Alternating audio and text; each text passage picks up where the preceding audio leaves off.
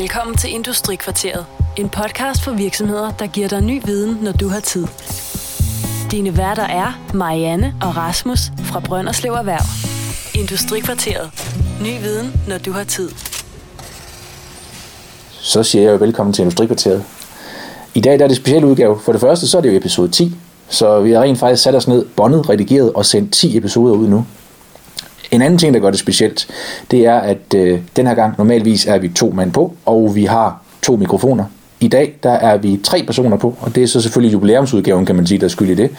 Af samme grund, der sidder jeg og taler ind i en øh, rummikrofon, så hvis jeg lyder lidt fjern, eller lidt for tæt på til tider, så må I meget undskylde. Det er simpelthen, øh, vi giver udstyret skylden, og ikke ham, der redigerer det bagefter. Men øh, i dag skal vi tale om bestyrelser, og bestyrelsesarbejde, og hvordan man får sammensat sin bestyrelse. Og med mig, og jeg hedder Rasmus Pedersen, der har jeg, den ene er Marianne Gade. Hej Marianne. Hej. Den anden, det er Martin Nikolajsen fra Væksthus Nordjylland. Velkommen til, Martin. Tak skal du have. Udgangspunktet, der vil jeg egentlig gerne høre en lille smule omkring dig nu. Hvis folk har lyttet med på de tidligere, så kender de godt til, at Marianne Gade er erhvervschef i Brønderslev og har en hulens masse bestyrelser. Og det er en del af det, der er, og så selvfølgelig som erhvervsrådgiver, at, at hun er med. Men hvad er du for en størrelse, Martin? Jamen, øh, jeg har en baggrund som øh, inden for maskinkonstruktion øh, og er civilingeniør i maskinkonstruktion så oprindeligt, så min hvad skal man sige, start på min erhvervskarriere kommer egentlig fra produktudvikling. Øh, og så senere taget over til projektledelse, afdelingsledelse og generelt ledelse af, af virksomheder.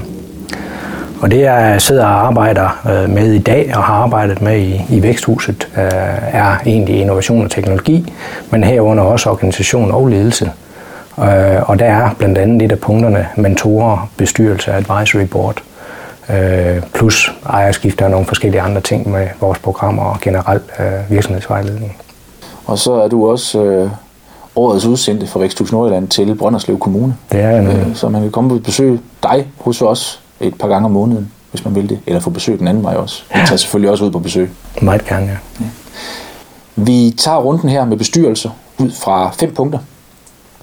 Og der har vi delt punkterne op, så I får lov til at tale løs, og så kan jeg sidde og, øh, og lurpasse imens og skyde spørgsmål ind. Vi taler om behovet for en bestyrelse. Vi taler om sammensætning. Hvordan man kommer i gang med det, altså opstarten på det. Møderækken. Og så prisen. Hvad skal det koste? Altså hvad koster bestyrelsesmedlem? Øh, hvad koster formanden? Øh, og den er så lidt mere touchy, så vi må se, hvor meget vi egentlig når i dybden med den. Men øh, jeg vil egentlig gerne starte med at høre med dig, Martin behovet for en bestyrelse? Hvornår har man egentlig det behov? Jamen, generelt så, så oplever jeg utrolig meget, at du mere eller mindre fra det tidspunkt, hvor du starter med at have en idé om at starte egen virksomhed, øh, allerede der har et behov for, for sparring. Øh, og det behov, det, det vokser sådan set ofte og typisk øh, op igennem, at man får etableret virksomhed og, og får den i gang og får bevist sit øh, forretningsgrundlag til, at man vækster og, og kommer op og, og har en rigtig stærk drift og udvikler sig rigtig godt. Øh, grundlæggende fordi, at man øh, typisk står med nogle udfordringer i dagligdagen, som er noget anderledes, hvor man ikke lige umiddelbart kan gå til nogle øh, medarbejdere eller til nogle andre af sin ledelsesgruppe eller sin øh, hustru eller partner. Øh, fordi de på en eller anden måde har en, en, en følelsesmæssig involvering i det. Og man har typisk øh, brug for at forvente nogle ret afgørende punkter Øh, fordi det, der skal tages mange beslutninger, og man kan nogle gange godt komme lidt i tvivl om, hvad det er for en retning, man skal tage, og man kunne godt tænke sig nogle andre vinkler på det. Øh, og noget af det, det er faktisk det, en bestyrelse kan, kan hjælpe en med. Øh, plus at der selvfølgelig også kommer den uh, lovmæssige indgangsvinkel, at man, når man har en, uh, et AS eller et APS, uh, øh, så skal du faktisk have en bestyrelse. Eller kan uh, få en, eller holde en bestyrelse. Øhm, og på den måde, der, der ligger der egentlig et grundlæggende behov. Øh, man kan sige, at behovet perspektiveres typisk øh, af, at du står med nogle områder, hvor du jo grundet øh, en, en normal menneskelig indsigt ikke kan have indsigt i alting på én gang. Der vil altid være nogle områder, hvor du vil være svag og egentlig har behov for at få, få viden eller erfaring tilført. Og det, øh, det får man faktisk rigtig godt igennem øh, en mentor eller en bestyrelse. Øh, og det kan netop være, være når du står i, i situationen og starter op og er ved at bevise dit værd, hvordan er det, man, man takler markedet, hvordan man takler kunderne, eller hvordan ens produkt det, det eventuelt skal udvikles og bearbejdes. Øh, og der har du forskellige fagområder, som, som du har brug for at få, få input fra. Og det stiger også i takt med din, din virksomhed, når du kommer ind i en fase, hvor du eventuelt vækster meget. Så kommer der pres på dine systemer og dine strukturer og din, din medarbejderstab. Øh, du skal til at tænke anderledes langsigtet, og du skal til at tænke på at, at snævre arbejdsområderne ind for dine medarbejdere, fordi du, du ikke kan, kan have den brede øh, video på længere. Så du skal til at optimere øh, for at få så meget øh, volumen igennem din virksomhed, for at få så meget ud af den vækstsituation, som du står i. Men jeg synes også, helt små virksomheder, som ikke er APS'er eller AS'er, har en rigtig stor gavn af at have bestyrelser eller advisory boards. Vi har set mange små iværksættere, som, hvor advisory boardet eller de, de bestyrelsesmedlemmer er dem, der sørger for, at virksomheden bliver holdt i den retning, de egentlig havde planlagt at gå, så man ikke springer ud af alt for mange forskellige tangenter. Øh, fordi det der med at beholde core business øh, i en virksomhed, det kan man som nystartet eller ny og lille virksomhed godt øh, blive grebet af nogle nye ting, at der er en ny tendens, så hopper vi med på den, for den er sikkert god. Der er der en stor fordel at have en bestyrelse indover, eller et advisory board indover. Så selv små øh, virksomheder har rigtig stor gavn af at have en bestyrelse. Det giver nemlig en meget, meget stor mening øh, at have den guidning på. Ja. Nu, har der været forskellige begreber indover. Der er øh, mentor, advisory board og bestyrelse. Mm-hmm. Hvor I ligger forskellen mellem de tre? Jamen forskellen i de tre ligger egentlig i, i graden af, af, hvad skal man sige, involvering og kontrol øh, i virksomheden. Nu lyder kontrol ikke særlig rart, men, men det er faktisk en af de funktioner, en professionel bestyrelse øh, har, øh, hvor man blandt andet er inde over ledelsesbeslutninger, men også omkring økonomien. Og man har også et ansvar øh, som bestyrelsesmedlem. Øhm, forskellen er jo så også, at øh, som mentor, der, der giver du øh, råd og vejledning til en virksomhedsejer og leder.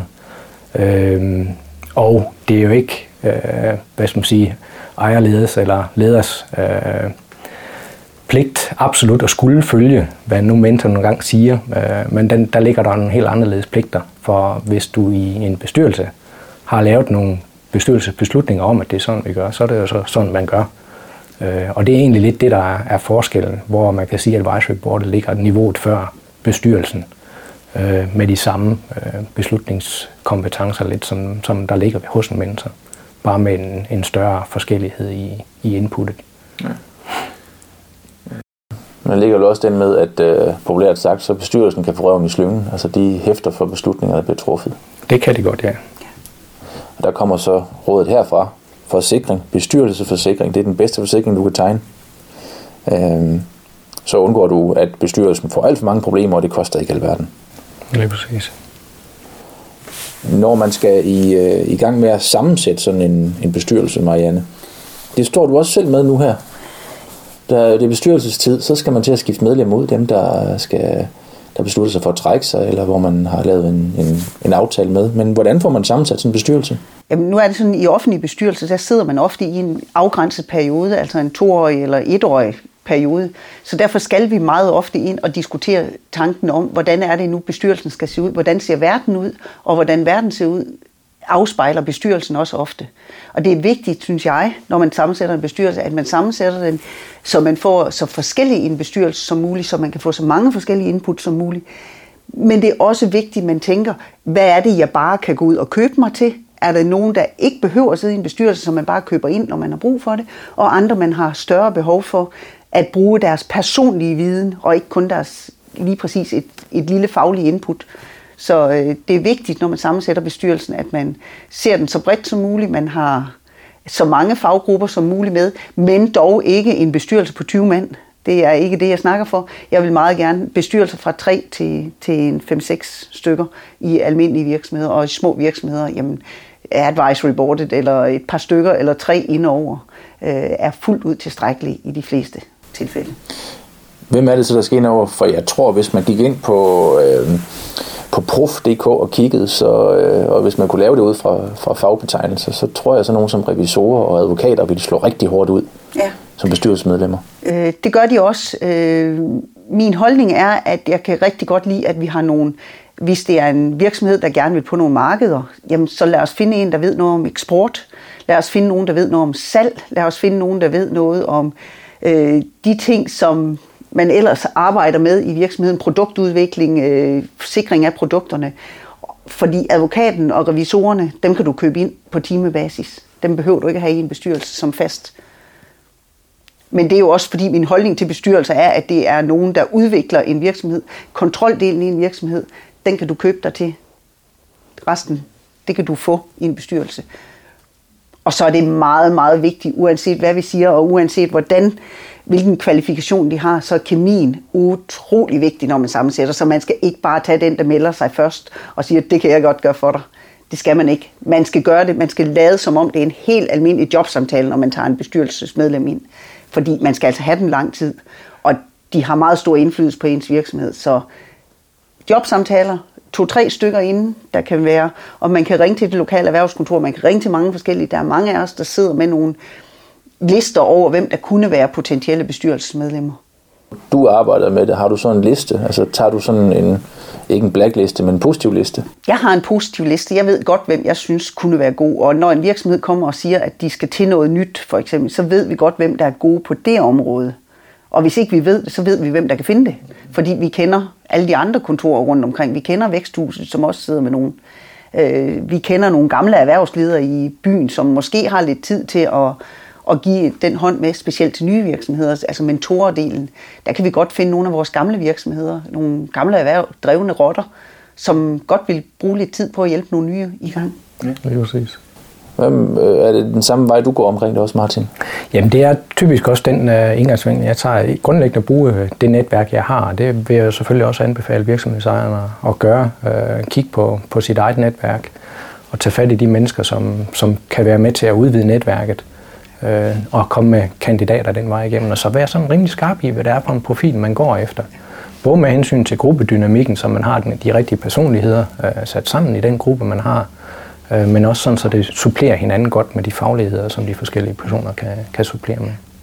Og så vil jeg stadigvæk anbefale, at man ikke vælger nære relationer, når man sammensætter en bestyrelse.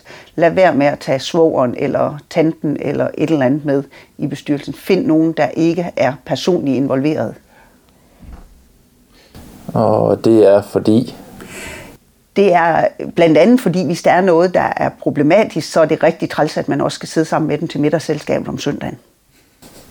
Så der skal være plads til at kunne skændes? Og, og der skal være plads til forskelligheden. Og at være uenig. Og at skifte ud, uden at familien bliver... Der kan jo stå, man kan jo godt stå i den situation, hvor man vælger at skifte bestyrelsesmedlem ud. Så er det altså rart, at det ikke er Tante Olga, man har skiftet ud. Fordi hun er rigtig sur så. Ja. Nu øh, er jo en af de ting også, fordi bestyrelsen bestemmer jo over den administrerende direktør, men øh, det gør man jo ikke rigtigt, når man øh, har en ejerledet virksomhed. Ja, det gør man jo reelt øh, i bestyrelses. Altså, så, så har man jo valgt bestyrelsen for at rette sig efter bestyrelsen, men selvfølgelig kan man blive fyret som bestyrelsesmedlem, hvis man er fuldstændig ude af trit med, hvad øh, ejerlederen mener. Det er sandwichen, fordi øh, den egentlige ejer der udpeger, og øh, den, der står for administrationen, det er vedkommende, der udpeger bestyrelsen. Så øh, bestyrelsen bliver vel nogle gange en lille smule klemt imellem de to roller, personen har. Det kræver, at vi har nogle bestyrelser, der ved, hvad de er værd, og ved, hvad de kan, og tør stå fast ved deres holdninger. Ja.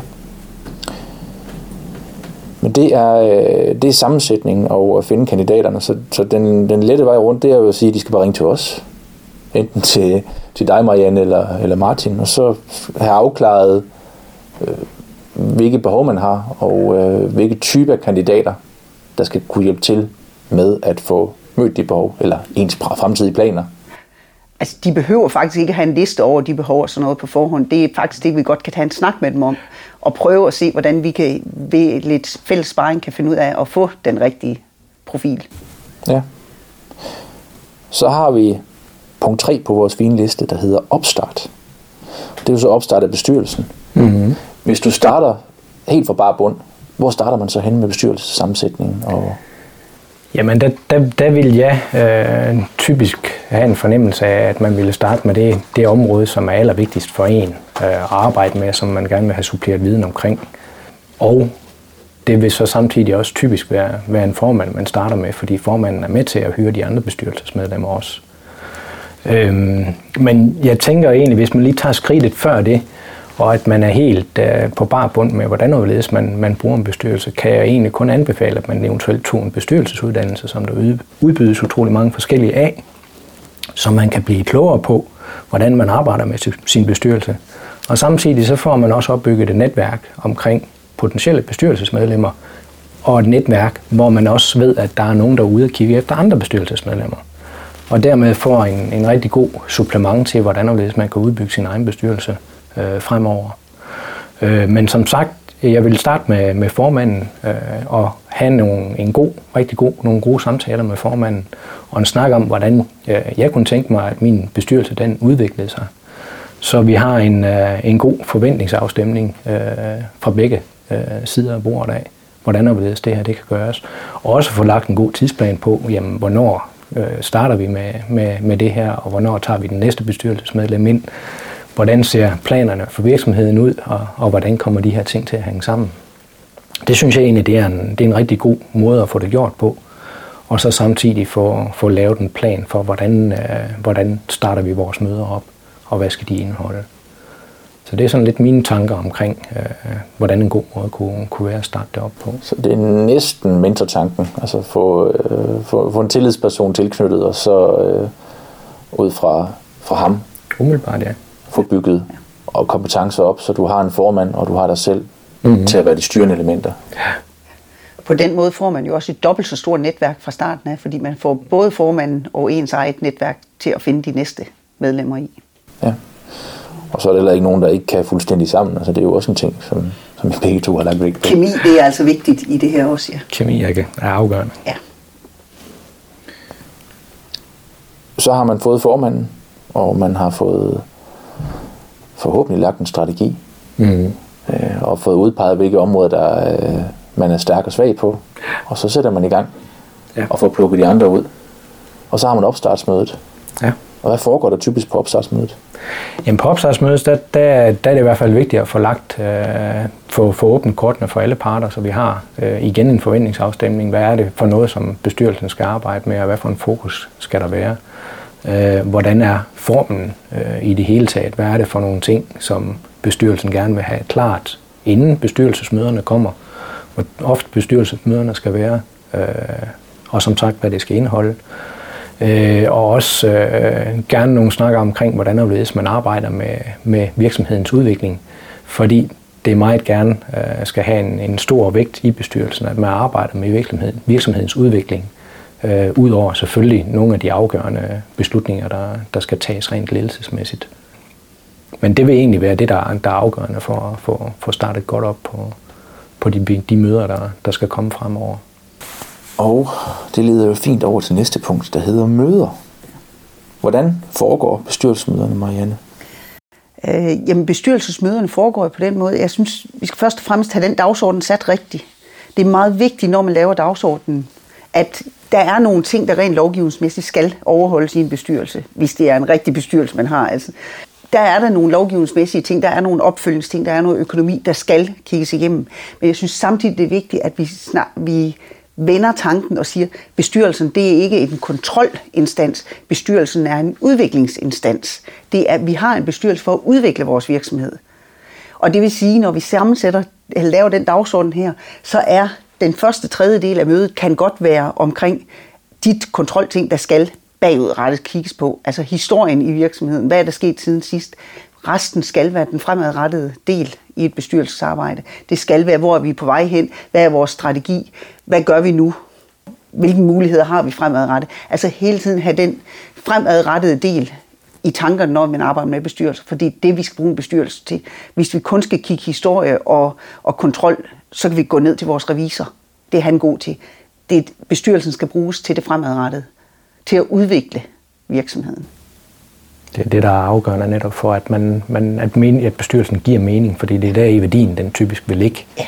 Øh, og det er der i, at den payback, der skal være på, på de omkostninger, der er ved at have en bestyrelse, gerne skulle komme. Ja. Det er i kvaliteten af de beslutninger, der bliver taget. Ja. Men det er også der, hvor det bliver ekstra svært, fordi hvem har, hvem har egentlig teten på den? Det har formanden. Det er formanden, der har ansvaret for det. Formanden har ansvaret for dagsordenen. Formanden har ansvaret for, at vi er på vej fremad.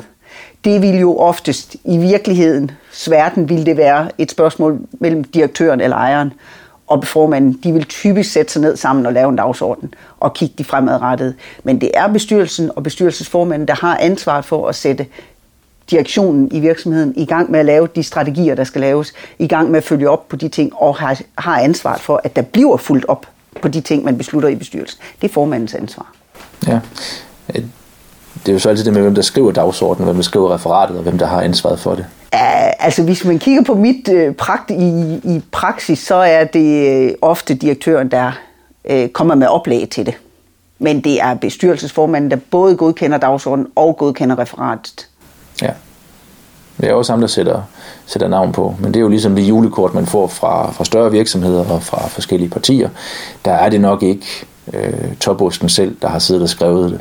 Og det er heller ikke sikkert, at det er en rigtig underskrift, der sidder på. Det kan godt være, at man risikerer at få et med stempel eller copy-pastet. Men det tror jeg ikke, du risikerer i en bestyrelse. Nej, ikke det copy-pastet eller stemplet. Nej, kun hvis det er... Så, så kommer man ikke så langt i bestyrelsen i hvert fald. Nej.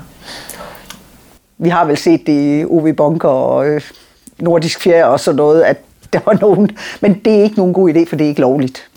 Nu vil jeg så sige, at Nordisk Fjerde, det var den anden vej rundt, der var det faktisk bestyrelsesform. Der var det bestyrelsesform. Ej, det var direktøren, der... Nej, han startede som direktør og blev bestyrelsesformand. Det er rigtigt. Og det gik det først galt, da han blev bestyrelsesformand ja, det er for alvor. Det er rigtigt. Sådan som jeg husker det. Men det er en af de bøger, man kan læse, hvis man skal læse, hvordan bestyrelsesarbejde ikke bør gøres. Og jeg tror, den er på tilbud i Føtex for tiden, hvor de skal have solgt restlager.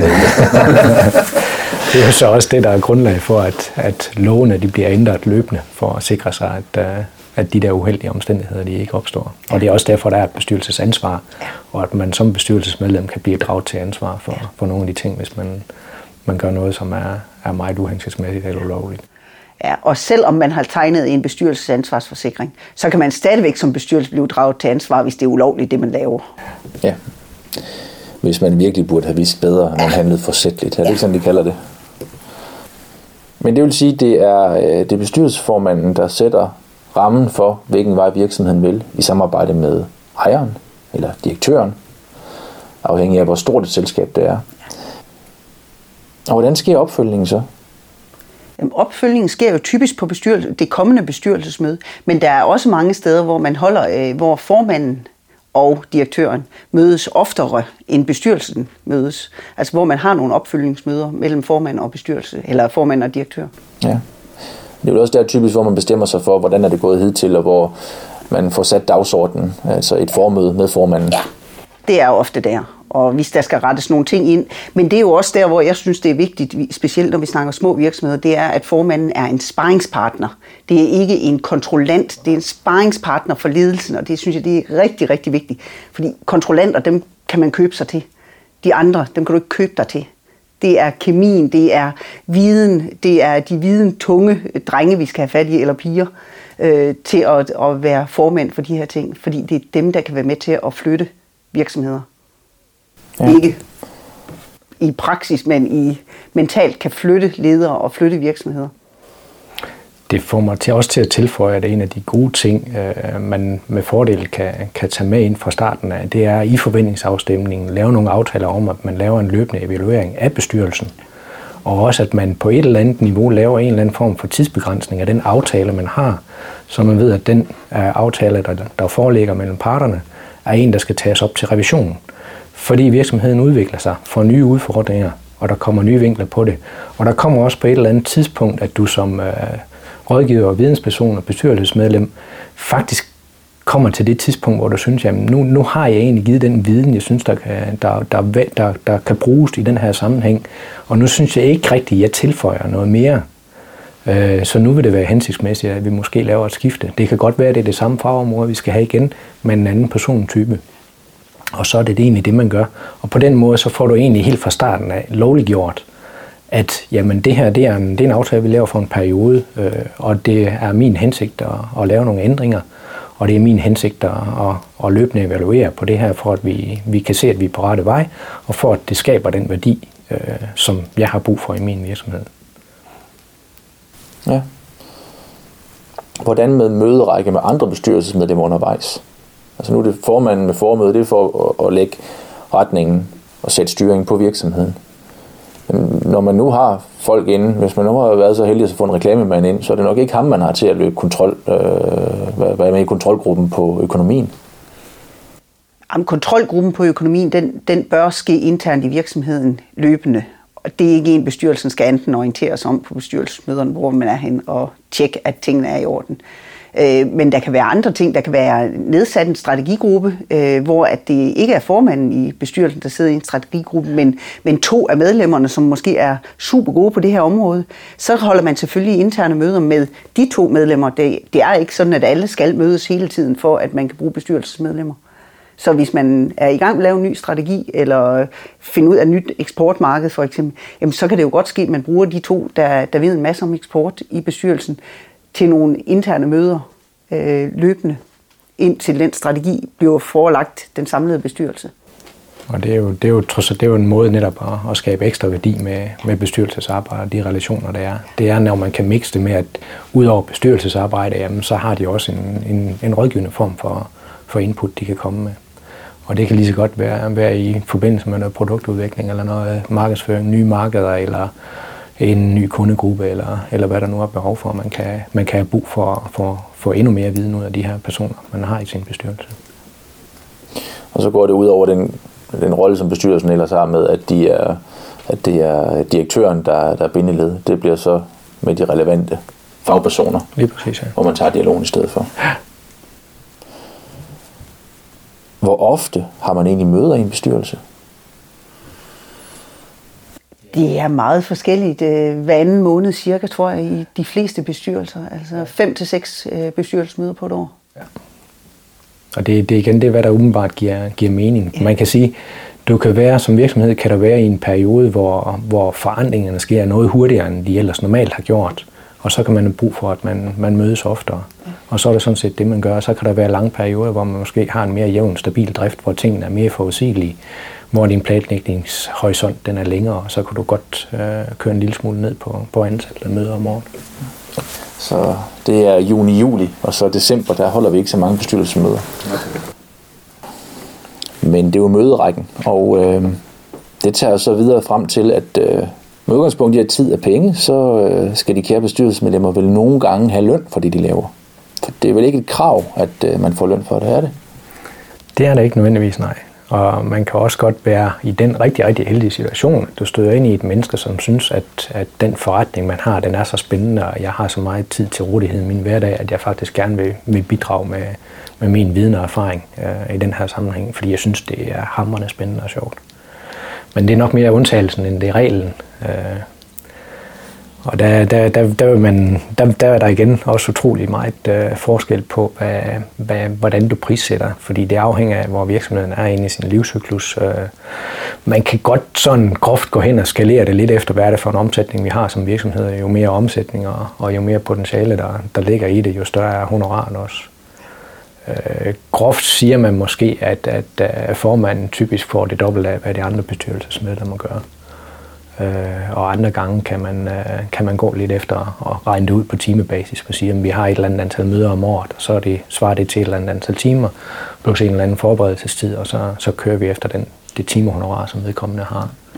Og det giver også god mening, hvis du har sat op med seks bestyrelsesmøder, og du har underudvalg, og du har øh, feedback, og du har arbejde, der skal laves undervejs, at det vil være mere tidskrævende for, for sådan en person at deltage i det, end hvis du har en mindre bestyrelse, hvor det er tre til fire møder årligt, og så er det det. Ja, lige præcis.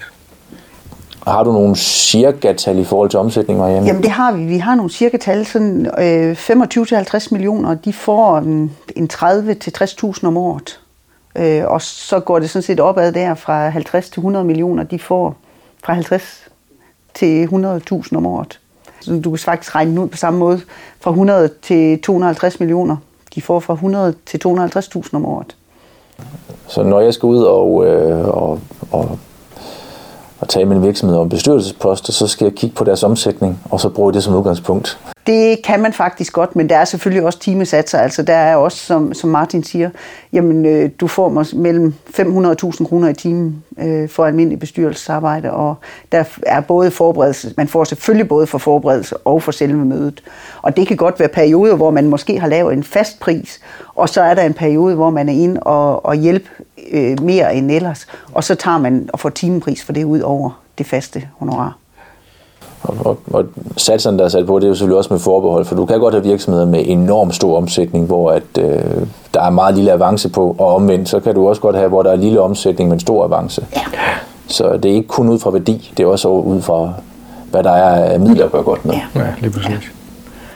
Og jeg vil sige, øh, hvis jeg sådan kigger på, hvad jeg sådan ved, man får her i området, så er der mange, der får mindre end 30.000 for at sidde i bestyrelser. Der er mange, der, der gør det også af hjertet, og ikke kun af økonomien. Ja.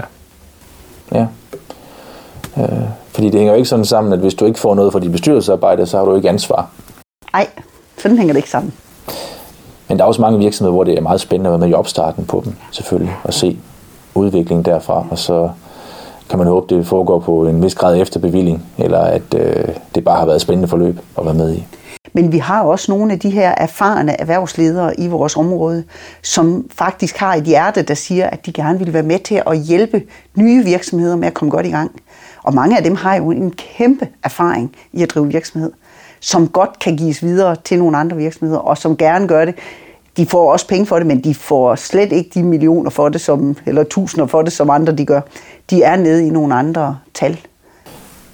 Hvis jeg skal gå ind og blive klogere på bestyrelsesarbejde, øh, hvordan jeg vælger bestyrelse, hvordan jeg arbejder med det. Har I nogle forslag til, hvor jeg kan gå ind og blive klogere? Martin, du nævnte tidligere, at der er et hav af bestyrelsesuddannelser, man kan tage. Det er der nemlig, ja. Øh, er der andre steder, hvor man kan... Der findes faktisk rigtig gode bøger omkring bestyrelsesarbejde også. Man behøver altså ikke at tage et langt kursus. Man kan også starte med at læse nogle bøger om det. Og man kan starte med at komme ned og snakke med os, eller komme ind og snakke med Væksthuset. Øh, vi ved også en masse om bestyrelsesarbejde. Vi har, taget, vi har nemlig taget de der bestyrelsesuddannelser, så vi ved noget om det. Øh, men vi kan også sagtens, hvis det er en, der er meget interesseret, men som tænker, ah, det ved de ikke rigtig noget om, de der konsulenter, så kan vi også godt finde andre bestyrelsesmedlemmer, som ved, som kan give noget fra sig på det område. Lige præcis. Ja. Og det er, det er jo et rigtig godt og, og konstruktivt input at, at få netop af andre folks erfaring med ja. at sidde i bestyrelser, det egentlig er. Ja. Jamen, øh, det har været hyggeligt, vil jeg sige. Lige så fik vi testet med tre mikrofoner, øh, og så håber jeg, at lyden bliver okay. Eller også så vil jeg sige undskyld til jer derude. Men øh, tak for snakken. Både til dig, Martin. Velkommen. Og til dig, Marianne. Velkommen. Så tjekker vi ud med Industrikvarteret. I må have det godt. Hej. Du har lyttet til Industrikvarteret. Industrikvarteret produceres af Brønderslev Erhverv og sendes gratis til inspiration for dig. Vil du høre tidligere episoder, kan du hente dem på brønderslevererhverv.dk eller iTunes. Der kan du også abonnere på dem som podcast. Du kan kontakte os på erhvervsnabelag 99 3x45.dk eller på telefon 99 45 52 00.